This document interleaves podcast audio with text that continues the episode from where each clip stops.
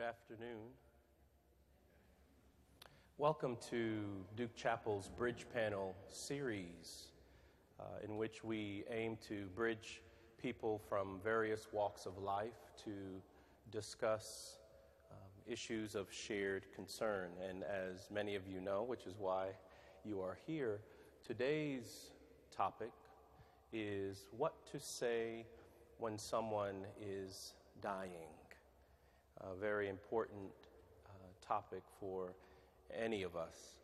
And um, before I introduce our panelists, just wanted one note that there are two, at least two plates. They are offering plates, but we're not asking for your money. one uh, up front and another, I think, somewhere in the back where you can, during any time during this panel discussion, write your question that you may have on a piece of paper and that we can utilize during our Q&A time. So this topic, what to say when someone is dying, is relevant. Um, because if we are brutally honest, all of us are dying right now, second by second. Dying even while we are living, regardless of age, race, class, gender, or NCAA tournament bracket picks. Death is a common denominator and equal opportunity endeavor. It, as a folk spiritual says, ain't nothing but a robber. And to have this conversation in Duke Chapel is highly appropriate because it brings this topic to the center of Duke's campus.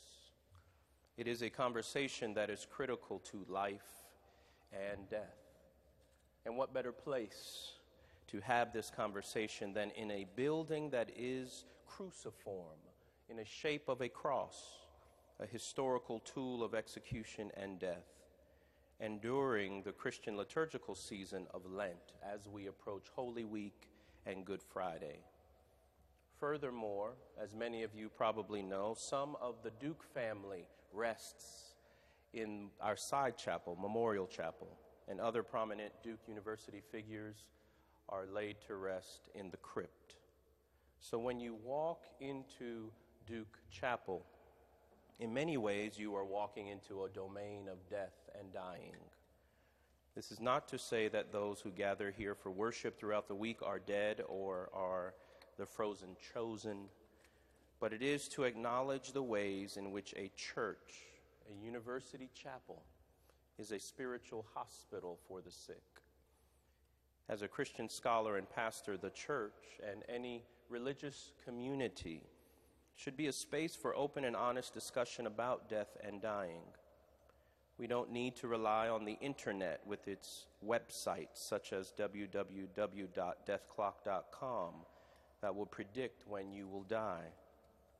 We should be able to have that heart to heart conversation about our mortality together as we bury loved ones and strangers, visit the sick in hospitals or nursing homes, care for those who have cancer, serve as a balm for family and friends of those who are dying, the young and old who find themselves in a valley of dry bones.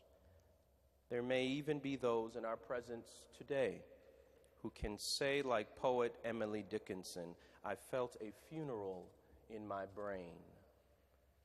Death is a sobering reminder of life.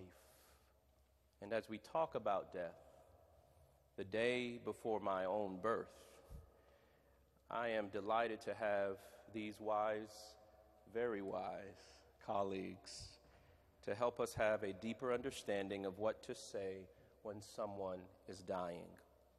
So, without further ado, let me introduce our distinguished panelists from Duke. All the way to the far left is Dr. Raymond Barfield, who is Associate Professor of Pediatrics and Christian Philosophy at the School of Medicine and the Divinity School. Next to him, we have Ms. Jennifer Gentry, nurse practitioner with Duke Palliative Care and the School of Nursing. Then we have Dr. Karla Holloway, James B. Duke Professor of English, Law, and of African American Studies. And then next to her, closest to me, is the Reverend Dr. Richard Lischer, James T. and Alice Mead Cleland, Professor of Preaching at Duke Divinity School. Can we welcome our panelists today?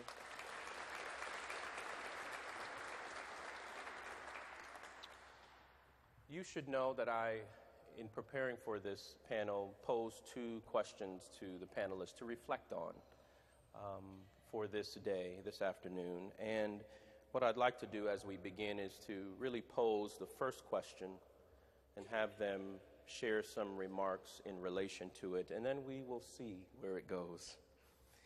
So, that first question is, and in no particular order, through the lens of your profession, what do you see, what do you say when someone is dying?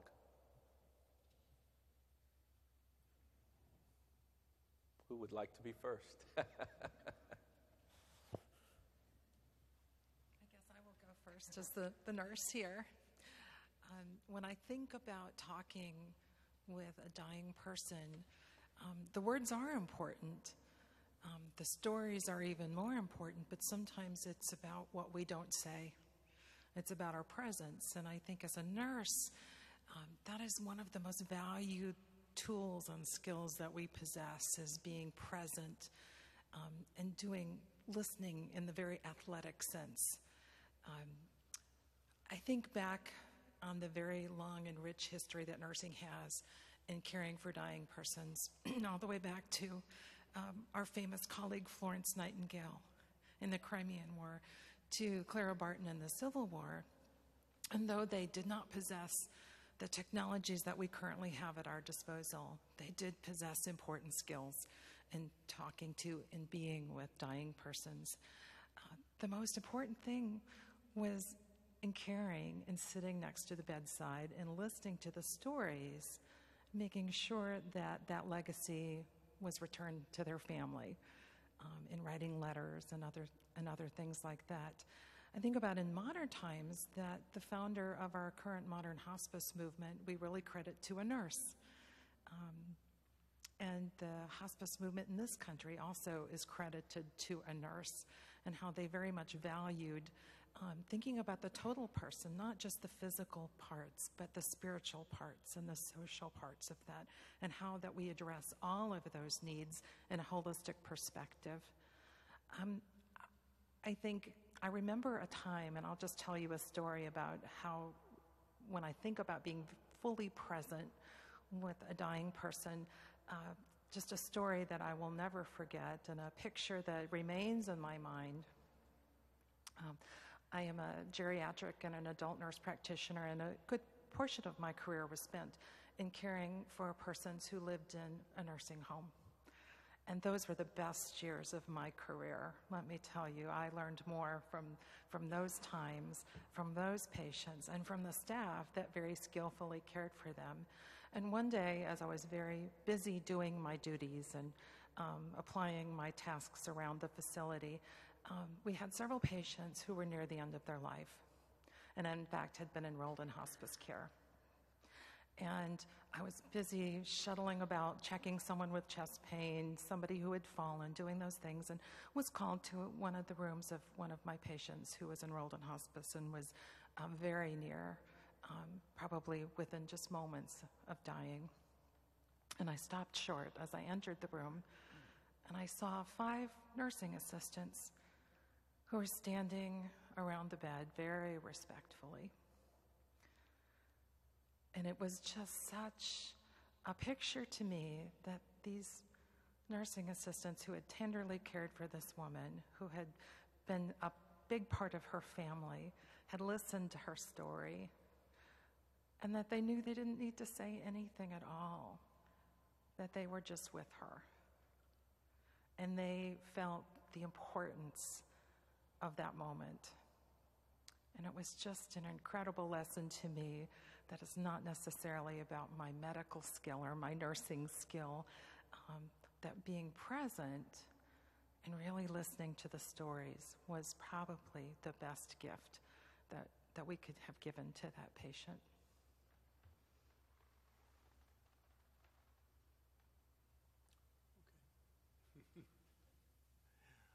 I'll start. uh, in the Old Testament, um, there's a proverb in the book of Proverbs. It says, A word fitly spoken is like apples of gold in a setting of silver. And that's the way we would like to imagine our speech and our words of comfort and wisdom falling just in the right place and at the right time and having exactly the right impact. I have a feeling that those who are in the medical profession would say those times don't usually work out quite that perfectly. I think there should be another proverb in the Old Testament, and it should go something like Don't forget to listen and attend before you speak. Uh, it's important to remember that the person who is dying controls the conversation and that we don't have any kind of set speech to make or any responsibility to disgorge the right word at the right time, but first to allow them to know that they are in the presence of someone who cares deeply about them when I was on the receiving end of this in a time of great crisis. I'll never forget a young Japanese pastor who was here for the semester studying came into my office and he sat right down next to me, hip to hip, and he said, I don't know what to say. And then he just sat there. And I sat there. And it was a healing time. So I guess that's the first thing that I always try to remember is that by attending and listening, I may know what the right word is to say when it's time to say it. It may not be today, it may be tomorrow. This person may not feel like verbally confronting his or her own mortality today and talking about it. Sometimes you simply say, How are you? Or, You look thoughtful. And they may say, Yes, I am thinking about some unfinished business I have to attend to with my daughter before I die. Or they may be saying, Yes, I, I'm worrying about whether Duke will make it into the Final Four this year. And you don't know exactly what they will say. So uh, it calls for great flexibility. And the second point I think I'd like to make is, by way of a preface, is that we are all going to die, which means there is no extra word for Christians outside the hope we share for peace and the hope we carry with us at all times for eternal life and the resurrection of Jesus from the dead. There is no extra word there is an extra intensity, but not an extra word. And uh, the final remark would be we are in these moments more than a conduit of a message. Before we speak, we have to confront our own anxieties about our own death and discover how deep they really are and be willing to drop all pretenses of expertise and complete objectivity and speak, if only for a moment, heart to heart, from depth to depth. So, that said, it is Lent. And we follow closely behind a 33 year old man who is dying a long and agonizing death. He is surrounded by some people who love him very much and some people who could care less about him.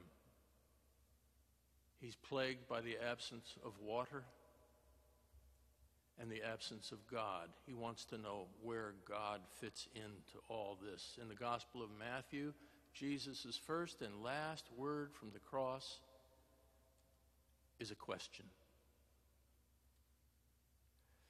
So we speak out of what one scholar has called a chaos narrative. Not every religion has a chaos narrative right at its very center, but we do. Christians, I should say, do. And so the implication for that is um, at the very base that we can say to someone who is dying, You are not alone.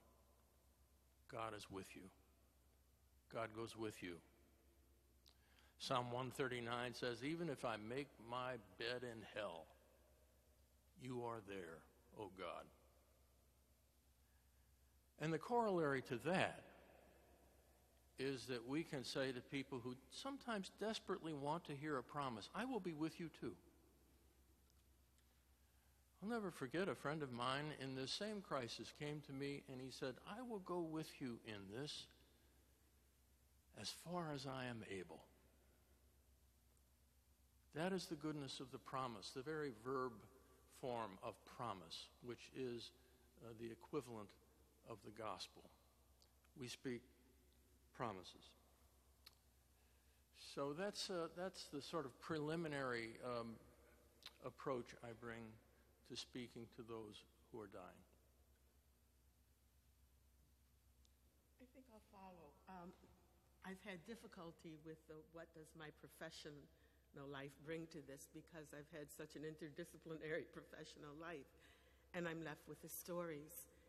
And I think what my professional life has done has allowed me to gather together the um, chaos of stories that I have heard and to try to make some sense of them.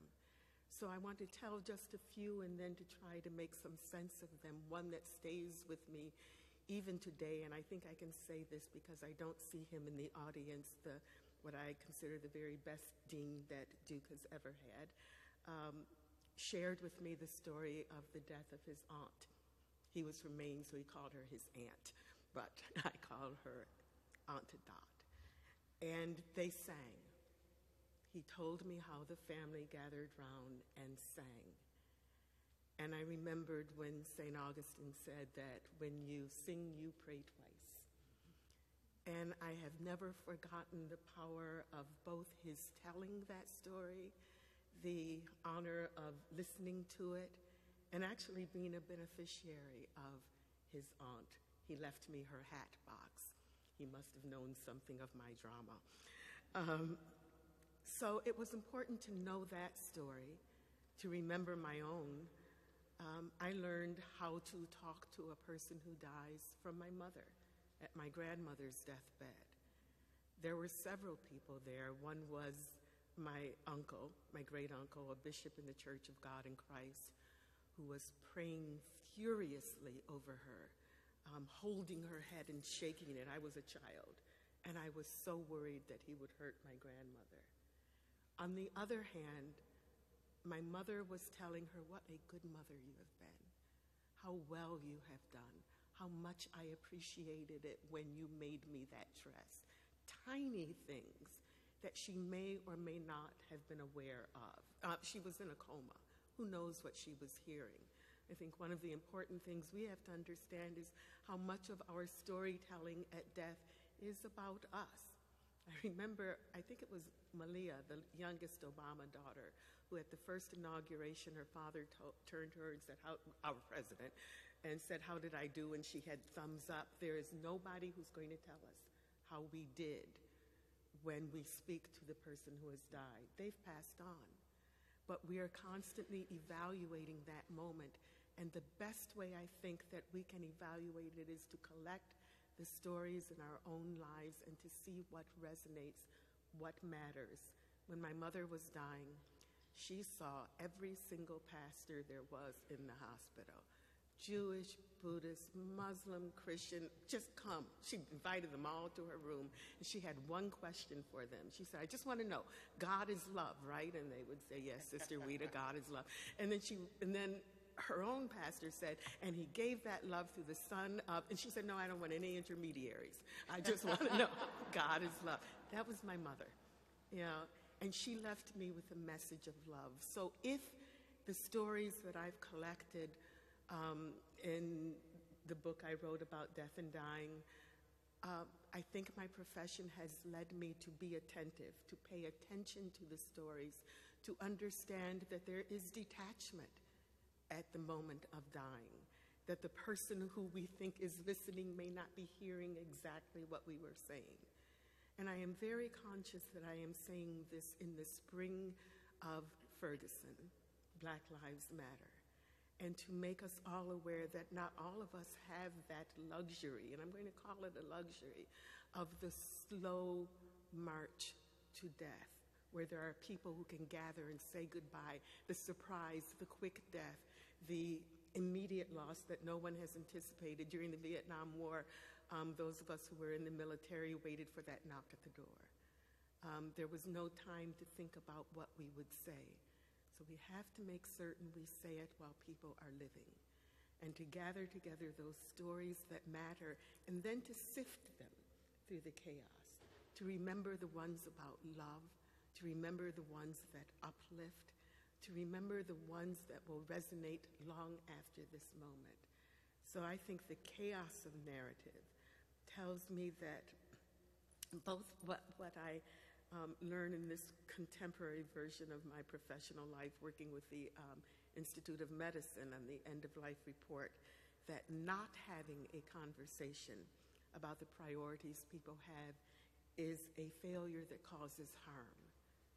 So we have a responsibility in all of our professional lives not to cause harm, to engage that conversation and do the work in sifting through our own lives and our own stories to have the courage to, when we can, have that conversation, but throughout our lives be prepared to notice those moments when we can reward people with stories of our love for them and theirs for us.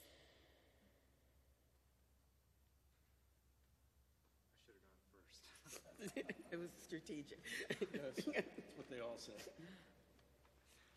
Um, well, I'm a pediatric oncologist, and so that's the lens that I view the question through. Um, and like Luke said, I'm also dying. Uh, so I always go to Luke when I need an uplifting, positive word to encourage me through the day. It's different in some ways um, talking with a child who's dying than with an adult. Um, and I've talked to many of both um, but it's not entirely different. There are a few things that um, I'm changing a little bit of what I want to say um, so that I don't entirely repeat all the great points that have been made because so much of, of what we need to talk about has been, has been at least introduced. But the things that I'll add are these. Um, so I'm a cancer doctor. And I can tell you that every patient who comes into my clinic, not yet knowing what's wrong with them, who then have to listen to me say that those funny cells that we saw under the microscope are cancer, the moment they hear that word, think, I'm dead. In pediatric oncology, we cure about 70% of all of the patients who come to us with cancer. So a cancer diagnosis by no means points to an inevitable death from cancer.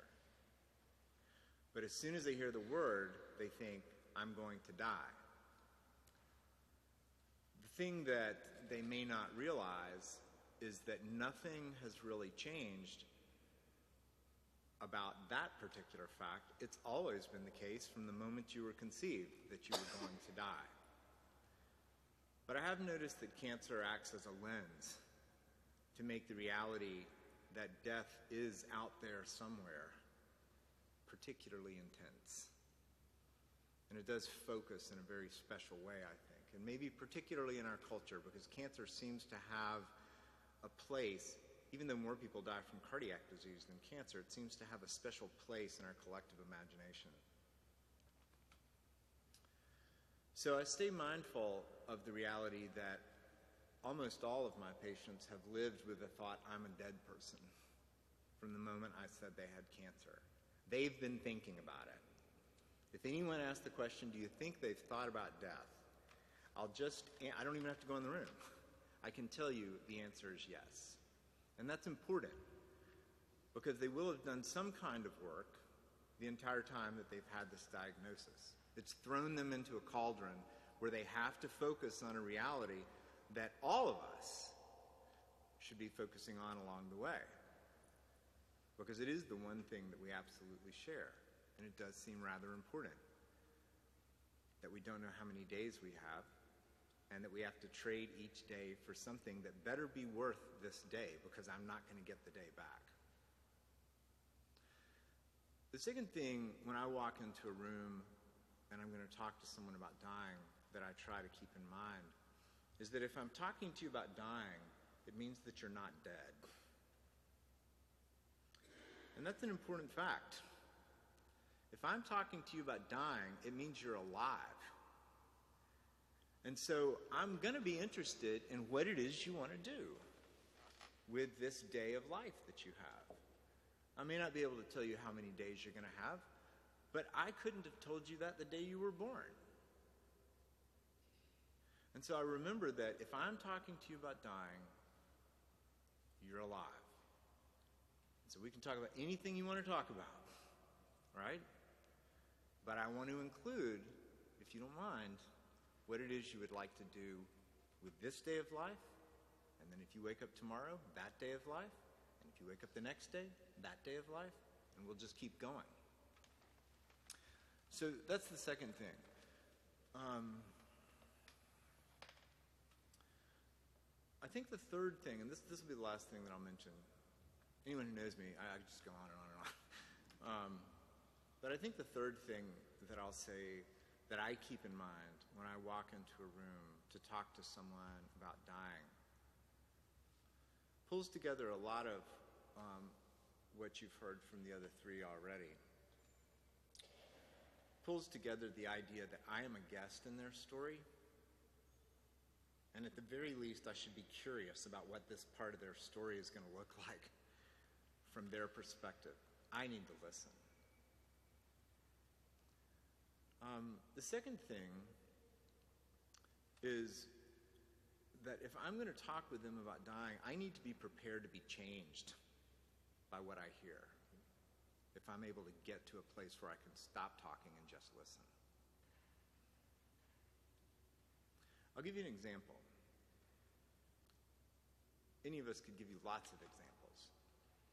But one example that just came into my mind was um, a girl around 14 years old that I had done a bone marrow transplant on, an experimental bone marrow transplant for a bone cancer that had metastasized to her lungs.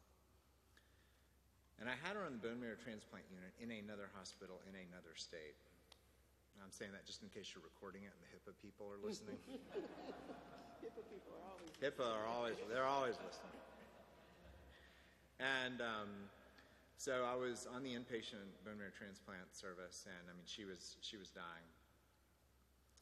Um, I had thrown her father off the campus and trespassed him so that he'd be, uh, if he came onto campus, we'd arrest him. And the reason is because he was abusive to nurses. He was trying to break into the morphine pump that I had going to help her with her pain. And he was an asshole. So I threw him off campus. And one day I was rounding and walked in the room, um, and she and I had developed a, um, a charmingly antagonistic relationship I said, Sweetie, is there anything I can do for you today? Now, this girl had been abused by him physically, verbally, sexually. And part of the reason I'd thrown him off is to protect her. But when I asked her, Sweetie, is there anything I can do for you today? Trying to address the issue I talked about at the beginning, which is you're alive today. Tell me how we can fill this day up in a way that means something to you. Because you have some work you can do today if you want to. she said, I need my daddy.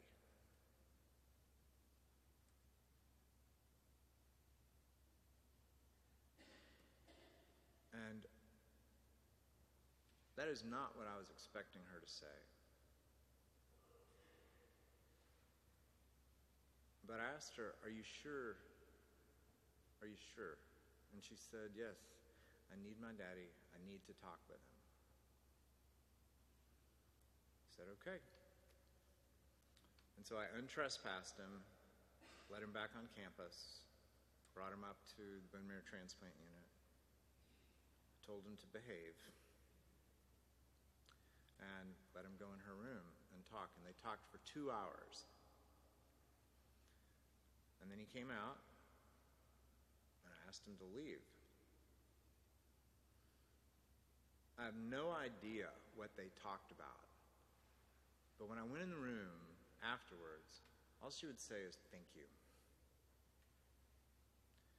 So she took that day of life and accomplished something that was critically important to her mental, her spiritual, her physical, her moral, her community well being. And this is her story, so I don't need to know what it was she accomplished in that two hour conversation. But I know that she took advantage of the fact that she was dying, not dead, and did some important work. So I keep her story in mind to keep me from talking too much, not that I'm demonstrating that now, to make me listen, to keep me willing to be changed by what I listen, to be surprised, and to remember that a dying person is, by the very fact that they're dying, alive. And I want to help them take advantage of that. Yeah, thank you to all for all of your comments. You know, one of the things that I find interesting in this, in a panel on what to say, all of you emphasized what not to say and the posture of listening as we think about engaging those who are dying but not dead. And so, my, my question uh, for you and for those of us that are listening here is what, how do you become a better listener? Um, and what are the variables that may help one become a better listener as we engage those who are dying? And, but also in that, what are there, what are some hindrances to becoming a, a more fruitful listener? If anyone could speak to that, Karla. Because in my head is Aretha. Respect. R E S P E C T, she said. Sang. Um, I think respect that at the end of life we have the opportunity to be, to be a person and not a patient. And once we think of, you know, we can bring all of our professional apparatus to that moment. But if we respect the person, what we say will change. Um, how that person got into whatever situation has brought them to dying. Um, whether it was alcoholism that destroyed the liver. You know, we can um, preach about the sins of, of wine. That would be what it is, right? Um, we, can, we can chastise so easily. We can say, you coulda, shoulda, woulda. But at that moment, respecting that we have a person and not a patient, and that that person's need is to be reinforced at the moment of their bodily loss um, so that we can place aside our own biases about who are good people, who are not, who did well, who did not do well, and that what they need from us and what we have the opportunity to give in that moment is the kind of respect they may have never received at any other point in their life. Um, what a gift. But what a gift we so easily throw away if we bring that judgment to the moment, too. And I know that those of you who work in the medical professions have so many opportunities to see the ways in which we have gone wrong. We have done wrong to our own bodies. Bodies that people that come into the hospital who have been shot, who were involved in a shooting. We have to put all that aside and remember This is a person, not a patient. What do I have the opportunity to say and do that will not do more harm, but that will alleviate and calm the moment? I actually brought um, props. So play John Brown for me. You know, play some play some music. Um, sing. Um, say a prayer. If the words cannot come, if you don't know what to say, there are people far wiser than we who have said it well. There are there's a whole Bible written of good stuff to say. you know. um, so I think we can read. I read to my mother. I read her um, two books. One was a Harry Potter book, and the other was a book. Um, no, a, more intellectual kind. I can't remember the title now, but I would go back and forth. Um, I didn't have words, but somebody does. And they don't have to be words about that particular event or moment, but we have to be present in whatever ways we can with respect. So respect looms large for me because I know that we don't always die in respectful ways. We don't always die in ways that would command respect. We die many times in ways that make us say, this was an innocent person who died. And I always wondered about the people who are not innocent. Um, so we have so many ways of aggregating people into companies that would um, betray their personhood. We might have the opportunity at death to give that back without judgment. What's the cost to us? Thank you. Does anyone else want to reflect on how we can become better listeners? Rick? Most of my experience uh, dealing with people who are dying was in my pastoral ministry. And uh, I, I, I think that our training in seminary, and I say our when I was uh, being trained, sort of disadvantaged us as caregivers because we were taught to be preachers.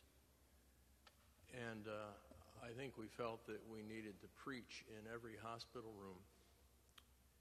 And preaching doesn't always imply listening. I don't know if anybody realizes that. But, uh, and uh, as long as you could preach, as long as you had a text, and I do believe in texts, that's the third voice in this conversation, always, uh, you were in a position of safety. I well remember when I was in my very first year as a pastor, confronting death, real death, for the first time, someone I cared about in my parish, and it, it was a, an acidic feeling. It paralyzed me. I didn't know how to handle it. And so, one of the ways in which that um, we become better listeners, I think, is to attend to our own anxieties and come to terms with things about ourselves before we try to um, bring a message to others. I have, uh, in thinking about this today, I thought of several verbs that are always appropriate for people who are talking with those who are dying. And it almost doesn't matter um, the level of intimacy you have shared in your life with this person. Thank. It's always appropriate to thank someone if it's for being a good patient or for being a good child. We don't say thank you enough. Love. Anyone can say, I love you. For some people, this is an everyday occurrence. Love you. I love you. You know, Thank you, Rick. They say, I, I do love you. For others, this is um, a rare experience in life. I've talked to a lot of, uh, especially um, young men who said, "When I, my father never told me he loved me," you know. So this is um, love, and then the word bless, which I think is the most religious word, a religious way of speaking to someone imaginable because as you as you put your hands on them or raise your hands above them or touch their face, you are by implication bringing down the blessing of God upon them. And finally, uh, the verb release. I release you. You're working so hard to stay with it. and to stay with us. I give you my permission. You are free to go. And it will not be a free fall into nothingness, but a fall into the arms of God. And there's another verb that uh, Ray alluded to, and, um, and that would be, I think, far more intimate relationships, and that is the word forgive. I forgive you, or I am willing to accept your forgiveness. Um, but those verbs will always lead you in the right direction.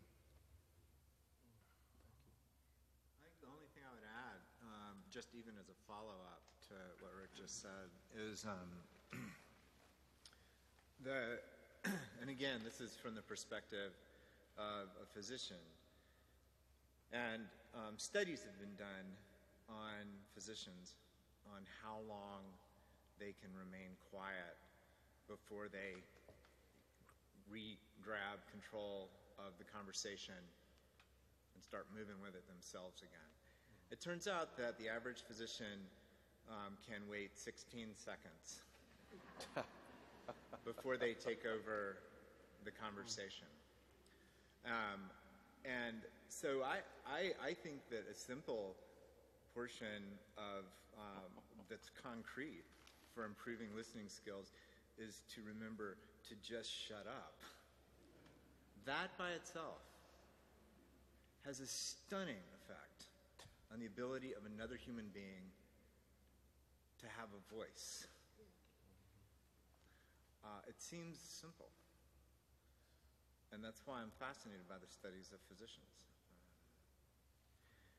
And I'm going to give you a piece of advice.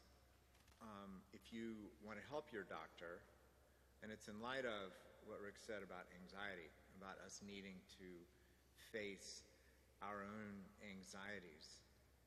Because many physicians, because physicians for the most part are human, haven't dealt with their anxiety over things.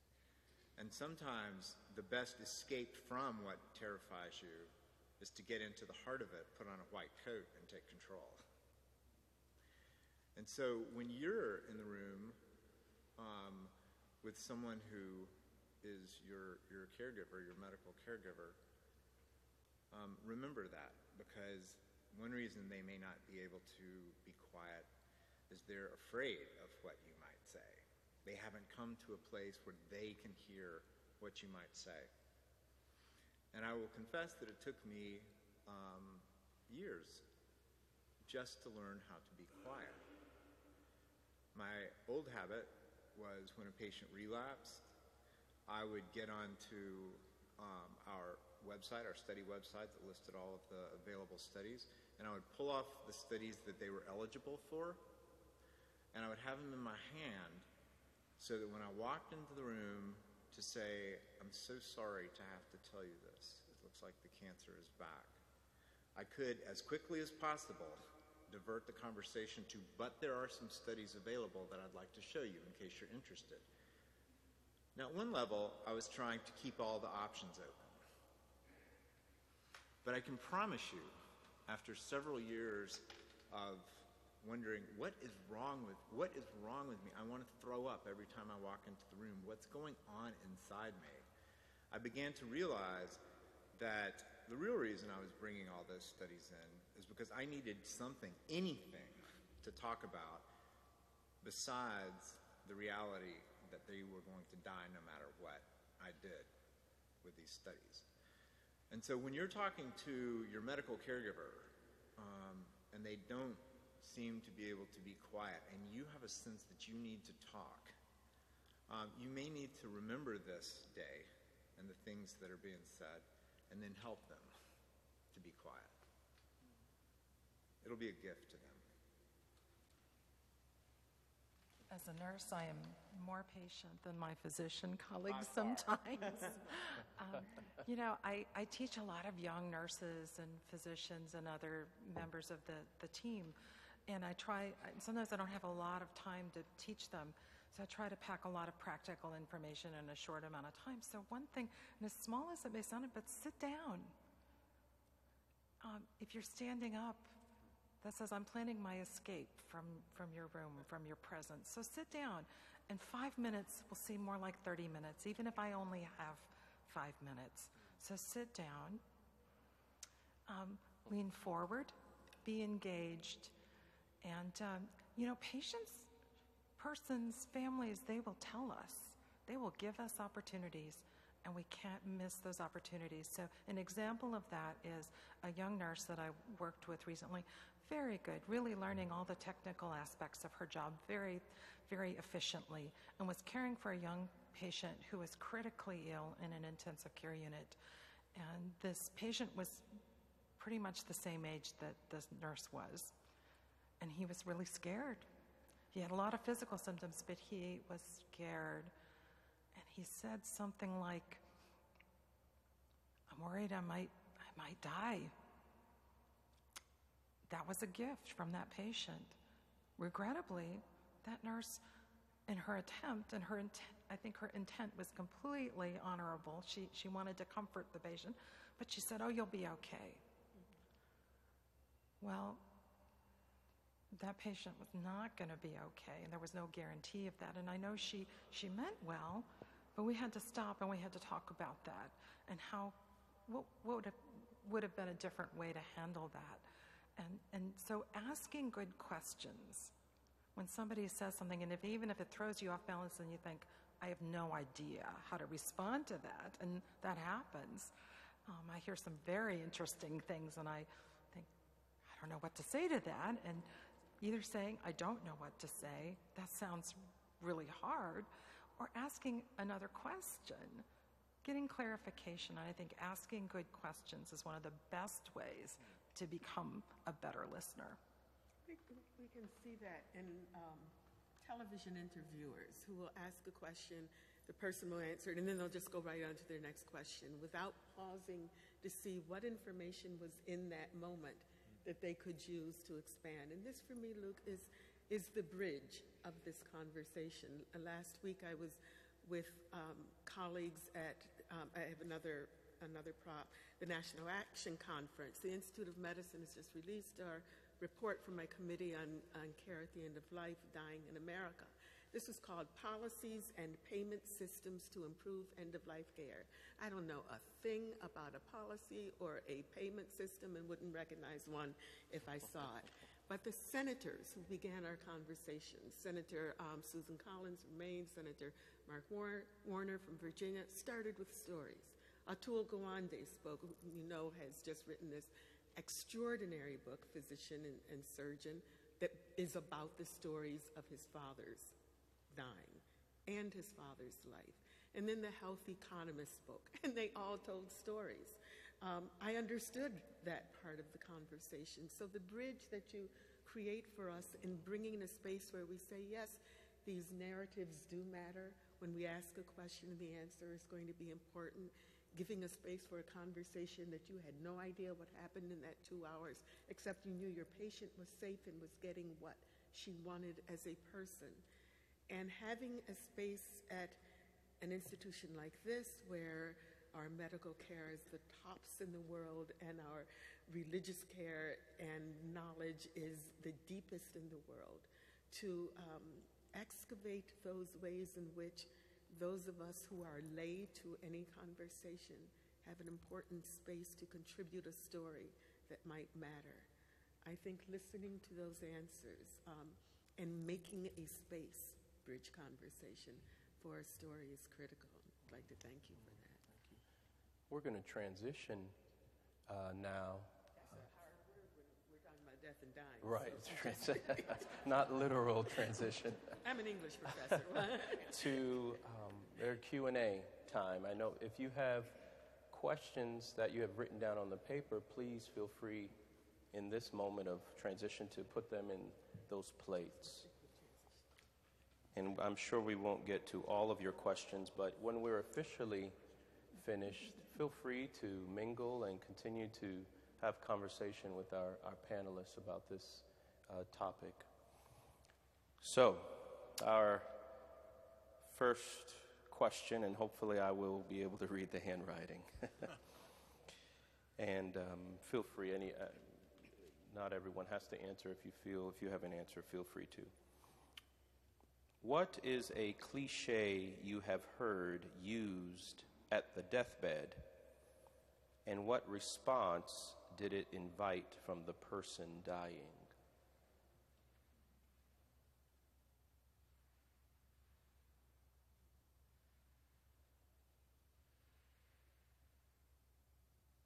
I can repeat the question to give more time.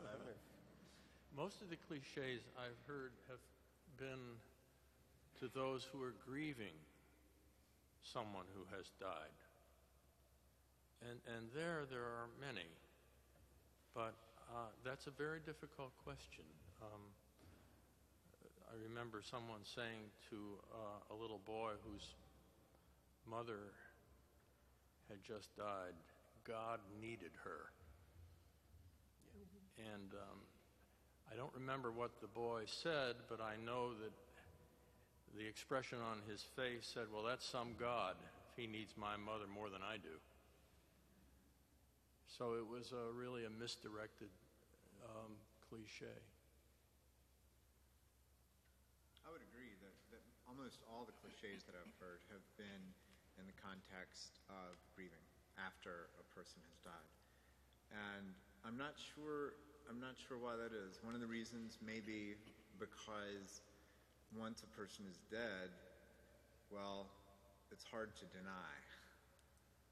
Whereas when someone's dying, it's fairly easy to deny and fairly common to deny.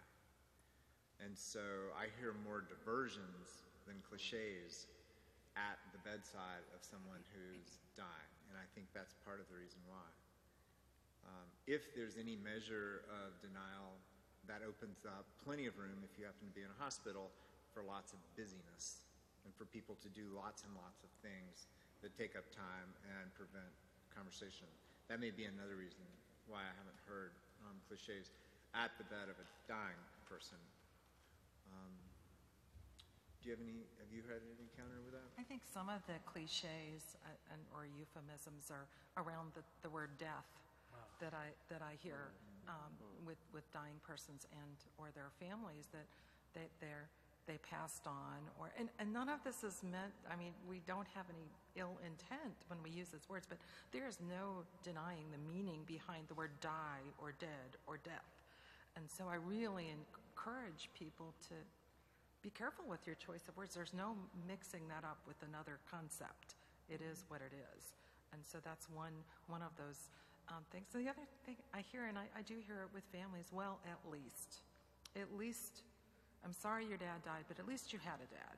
You know, and that, that is so unhelpful. And, and like the example of the nurse that I, I shared with you, um, that was an opportunity to really, um, it was an empathic opportunity to get down on the level with that patient. And maybe that nurse was uncomfortable, thinking, I'm a young person and I have my whole life ahead of me, and it's really uncomfortable for me to imagine that someone my age could die you know, whatever the reason, but um, being empathic with someone, it actually it fuels connection. Sympathy fuels disconnection, and it takes work. It takes work for us to get down on that level, and it touches perhaps an area of pain in our own lives to be able to do that.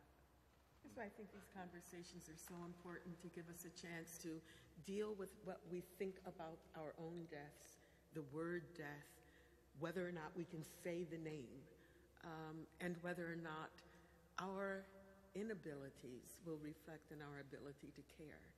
So unless we do, you know, we talk a lot about advanced directives.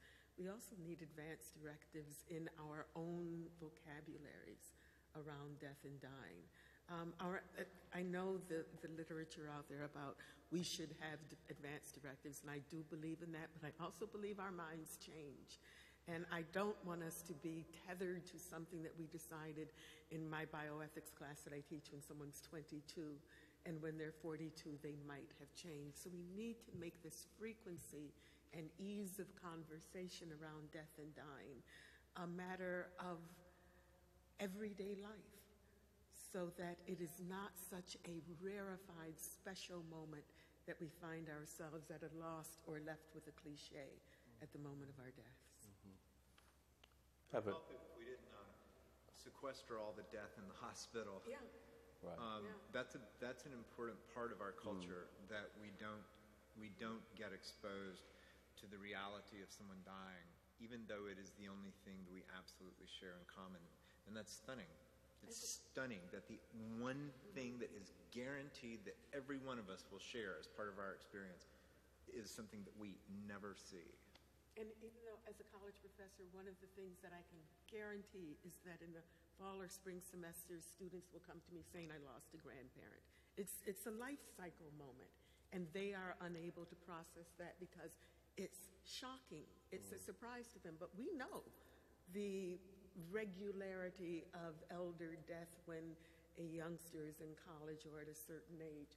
We could prepare for that better if we didn't make it such a surprise moment, I think. So that it's not just a conversation for the hospital or for the chapel, but it's a conversation that we have at dinner tables and at other, um, we're calling them life cycle events in the Institute of Medicine report. So we make them more ordinary because as you began, we are all dying. Another question here um, is how would you recommend interacting with those whose faith is different from yours or those who have no faith? Do you look for some type of universal theme or something else in the face of their own death? I'll tell you, I um, um, so again, and I, I'm this this whole thing is through my lens as a physician, so that's just important to remember. But when I walk into a room, to say again, I'm walking into I'm walking in as a guest in someone else's story, and um, I have had I had an experience with a Muslim father who was in a position because of the way that he was framing um, the events that were happening to his critically ill child, who everyone knew was dying. And the child had osteopenia, which means that his bones were very brittle, easy to break because of the history. He was on a ventilator, he was on multiple drugs, keeping his blood pressures up, and yet he was still becoming sicker. We knew he was going to die. And the medical staff was distressed at the idea of doing cardiopulmonary resuscitation on this child, not only because there was zero chance that it would do anything to meaningfully extend his life, but there was an almost guaranteed chance that we were going to break all of his ribs and they were just going to puncture his lungs. And his last experience of life was going to be having his sternum caved into his mediastinum and his ribs puncturing his lungs, which is not what anyone wanted. So I walked into the room and um, there was music. And I asked him, I'd never met the guy before. And I said, What kind of music is that? He said, It's not music, um, it's chanting. I said, Well, what's being chanted? And he said, It's the Quran. So I said, Well, what's it saying right now? And he said, He listened to it for, for a bit. And he said, Well, it's saying that very often in life we have something that we want, but the will of God may be yes, the will of God may be no. And whether it's yes or no, the will of God is the will of God. Thanks be to God. And I said, You're kidding. you are kidding. Tell me more. And he told me from inside his faith, starting with a piece of his scripture, he did the work over the course of an hour long conversation of reframing what faithfulness to God and faithfulness to his son as a Muslim father who had been given this gift of this little boy. He reframed it from inside his worldview, starting with that piece of scripture. And I just listened and let him teach me. Um, it did take an hour, and it did take some questions, um, of, but they were questions of genuine curiosity from my perspective. Um, so I don't know, that doesn't answer your question. I just thought it was an interesting story. Anyone else? I have one other, one last question uh, that I'd like to pose here that came my way. And the, the question is what are healthy ways to expose ourselves to death on Duke's campus?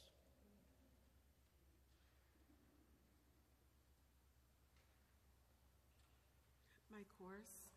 No. um, I, I do teach a course on bioethics and narrative where we do a section on death and dying, um, where students get an opportunity to talk about it not as a not, not as an academic enterprise, not as a personal story, but an engaging, um, not that they will have a stake, a personal stake in it. And when I hear healthy ways, I'm sort of reinterpreting that to mean so it's not um, negotiating with my body or my vitality at the moment. So I think that there are courses that do that. I think that there are opportunities for vigil that do that. Not enough on this campus. Um, over, we had an event in um, African American Studies on, on the Ferguson Symposium that you participated in. This was about death. Um, this was healthy because students got the opportunity to hear from senior scholars and professionals about how they might negotiate this danger that they encounter daily. Um, so but it wasn't marked as a moment where we're having a healthy engagement with a potential death moment. I think marking more moments like that might be an interesting enterprise for Duke. People do die on this campus all the time. Uh, students die, faculty. and, and, I think it's important to attend to those moments. And uh, for faculty, especially, to realize that uh, they have in their charge people who perhaps have never experienced death and are in deep shock.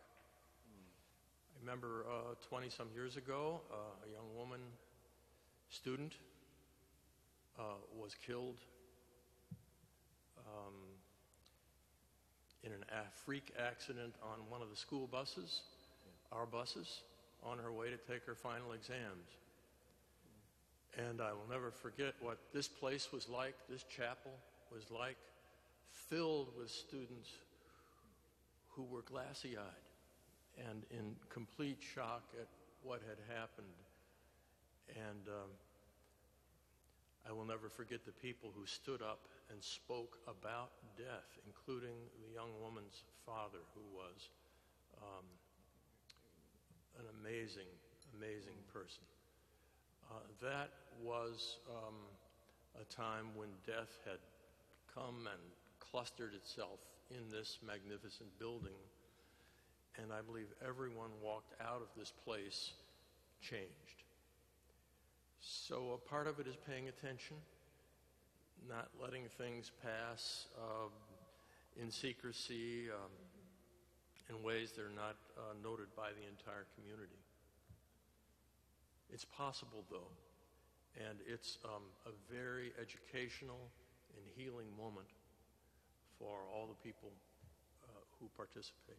You know, so quietly we lower the flag at the, on the Allen building when something happens, but nobody knows why the flag, for whom the flag has been lowered. you know, more sharing with that. You know, there's been a moment of grief on this campus. Someone has died. And yet we treat it almost as if it is a mystery. Mm-hmm. I'm going to give you all a final word, okay? 30 seconds, maybe, a minute.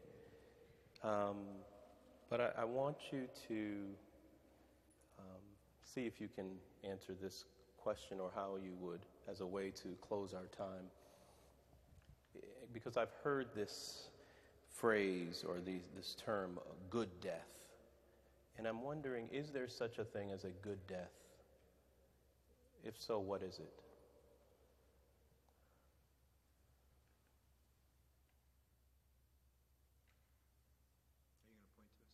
Are you going to point to us? No, I can, Ray.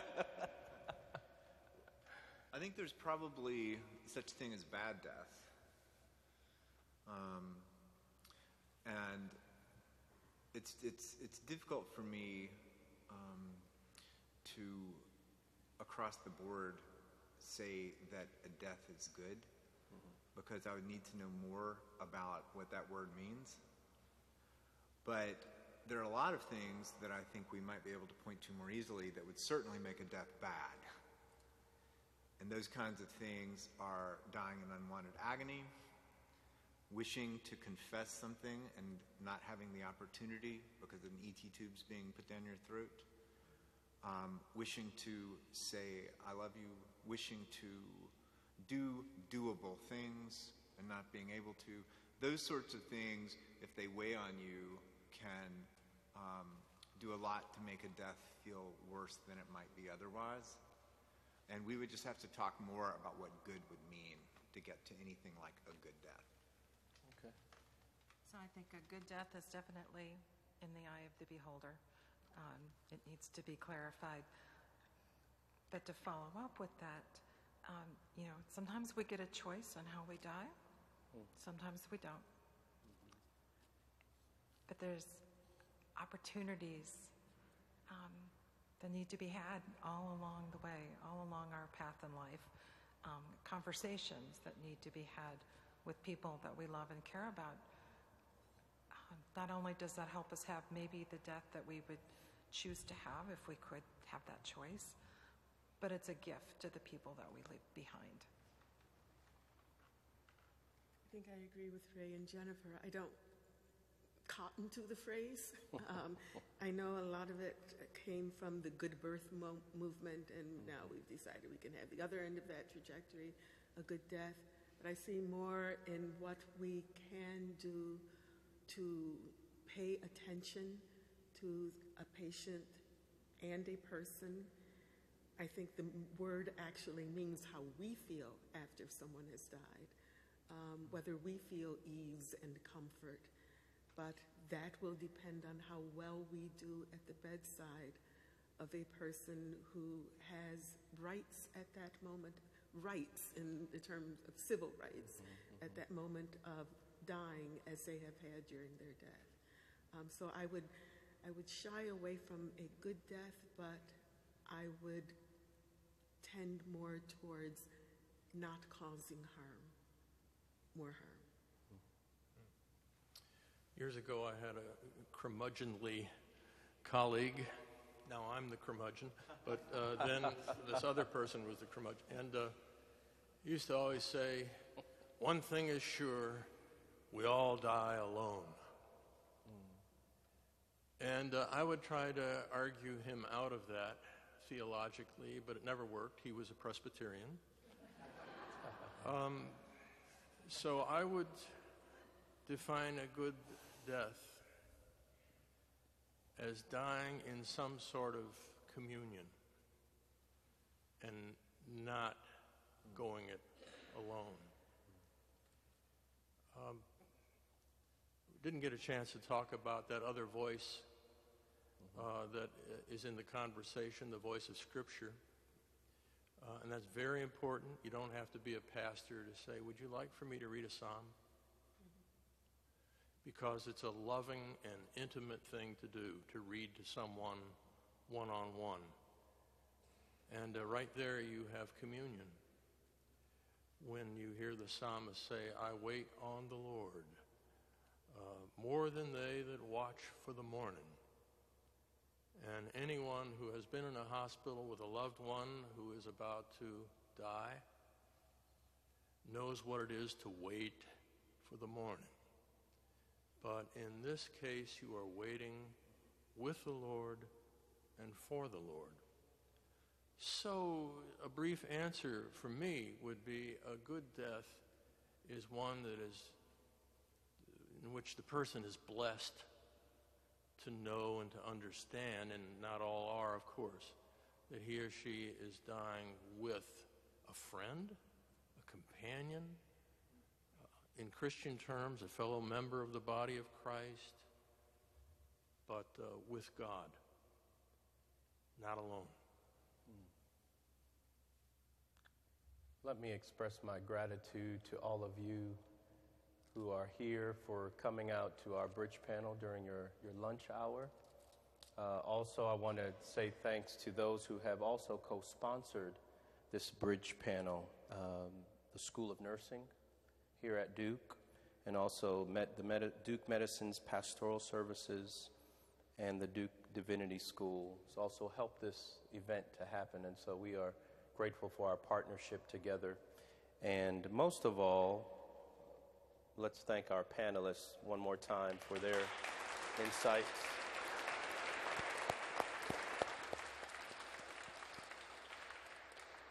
Our next bridge panel um, will be on April 7th during the lunchtime hour, and that particular panel will be focused on, around the theme of Christian prayer and unity.